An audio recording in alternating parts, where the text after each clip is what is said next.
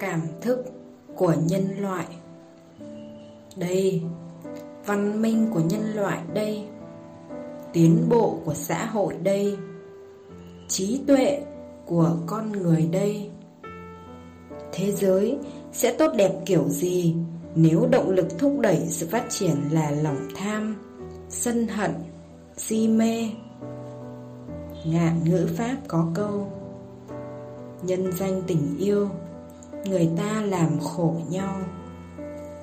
Chúng ta nhân danh đủ thứ tốt đẹp để làm lợi cho bản thân mình. Hẳn là có lợi. Con người quả là tài giỏi khi có thể vui vẻ với sự bốc mùi của tâm hồn và sự giả tạo đáng khinh. Nhưng rồi sao? Trách ai được? Đây là điều chúng ta đã lựa chọn. Ngay cả khi sự thật rất đau đớn, nó vẫn có lý do để tồn tại, lý do hợp lý và chính đáng.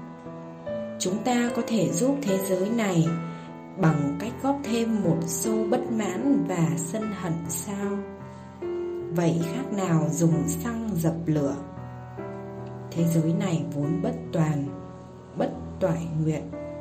Chúng ta cần chấp nhận sự thật đó. Để làm gì? Để dũng cảm đi xuyên qua nó. Sẽ có rất nhiều đớn đau, nhưng đau một lần rồi thôi. Phần thưởng sẽ là một ly nước chứa đầy bình an. Lúc đó mới có khả năng san sẻ cho người khác được.